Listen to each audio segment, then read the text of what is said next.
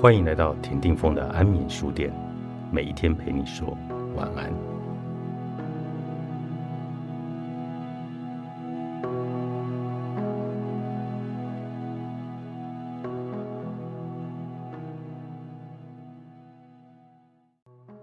我害怕飞行，至于为何害怕飞行，我觉察到有很多的原因，但是这些洞见从来没有帮助我摆脱那些恐惧。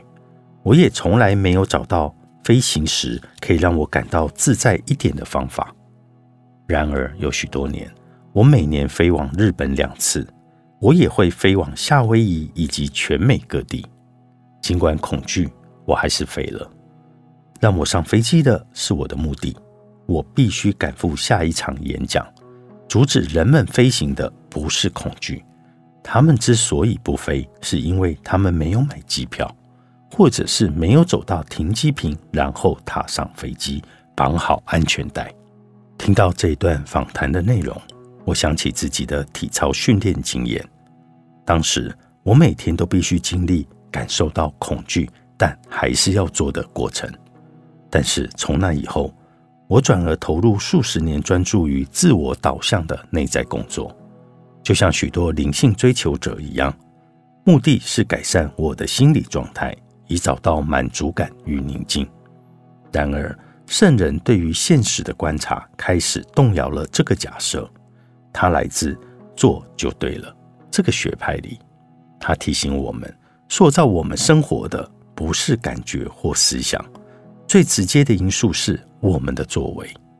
这就是为何森田说过：“往上坡跑的时候，你想要放弃几次都没有关系。”只要你的脚继续在动就好。有人针对害怕公开演讲这件事询问圣人，他说：“对表现感到焦虑的核心是自我导向的。他们会喜欢我吗？他们会讨厌我吗？我看起来怎么样呢？我会不会搞砸了，让自己出丑？但是若将这种内在关注转移到外在的任务上，整个经验就会改变。”他分享几本的忠固。经过镜子的时候，要注意镜框。不快乐的人大都习惯性的将焦点放在自己的镜中形象，快乐的人则将注意力放在镜框，其他人与周遭的世界。我注意到自己自我导向的演讲模式后，圣人向我提出了挑战，要我在一整天里避免使用“我”这个字。我发现这个任务太难了，导致我张口结舌，说不出话来。这迫使我必须诚实的面对一个事实，就是数十年来，我一直将自己视为被许多配角围绕的明星。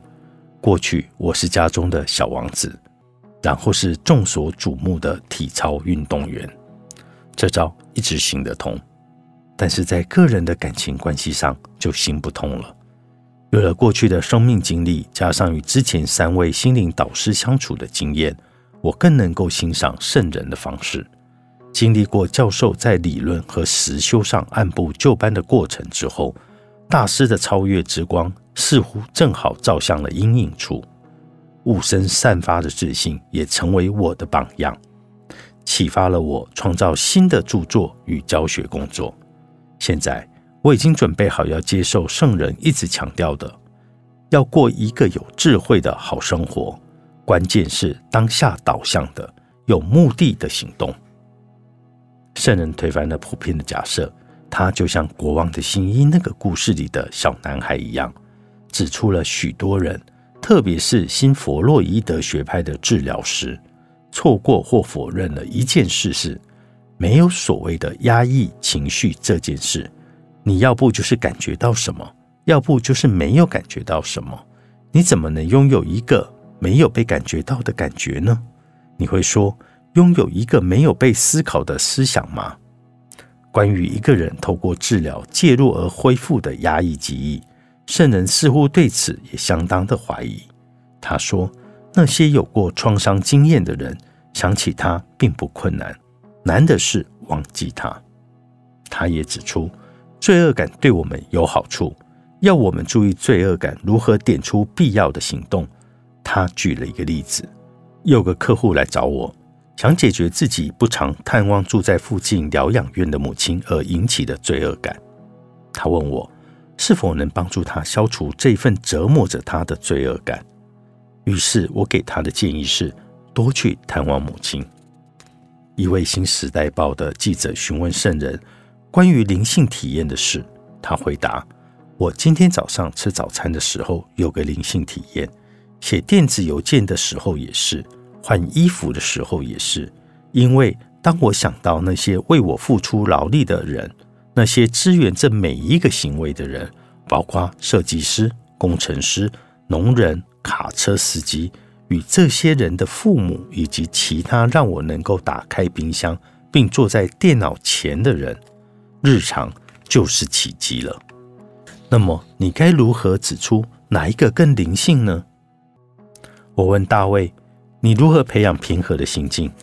他回答：“如果你的屋子着火了，一个有所警觉、行动导向的心会比平和的心更适合。最好的心是灵活的心，才能适应不断变化的环境。”训练接近了尾声，有天晚上，我们所有人围着餐桌而坐。晚餐快要结束的时候，圣人要求我们闭上眼睛。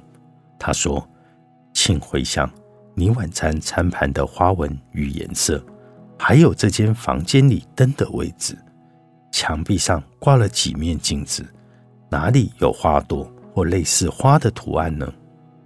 然后他邀请我们张开眼睛，看看自己的盘子，看看房间各处。这个练习让我明白。现实比记忆中的画面更为鲜明。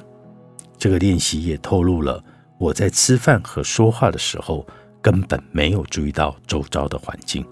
这显示出我大部分的注意仍然放在我自身的心境上，而非我周遭的世界。苏格拉底教我的最后一堂课，作者丹米尔曼，蔡司文化。